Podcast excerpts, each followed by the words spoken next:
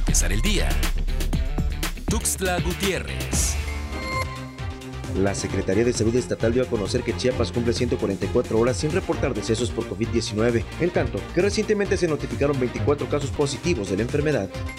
La vacunación contra el COVID-19 para adultos de entre 50 y 59 años de edad comenzó este lunes en Chiapas. La inmunización se ha comenzado en los municipios de Cintalapa, Tapachula, San Cristóbal y Tuxtla Gutiérrez. Se recuerda a la población que debe acudir al módulo llevando impreso el expediente de vacunación, el cual puede descargar al momento de registrarse en la página web mivacuna.salud.gov.mx.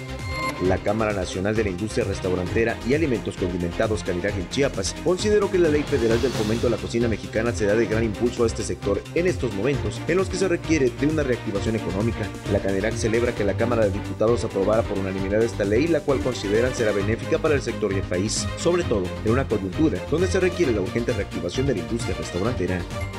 Colonias aledañas al Libramiento Sur, en donde se construye el nuevo paso desnivel, denunciaron exceso de velocidad en vehículos que circulan en las calles que se utilizan como alternativas durante la realización de la obra. Pidieron que las autoridades competentes tomen cartas en el asunto, ya que es una constante los accidentes, tanto entre vehículos y motociclistas, y temen que ocurra una muerte que lamentar.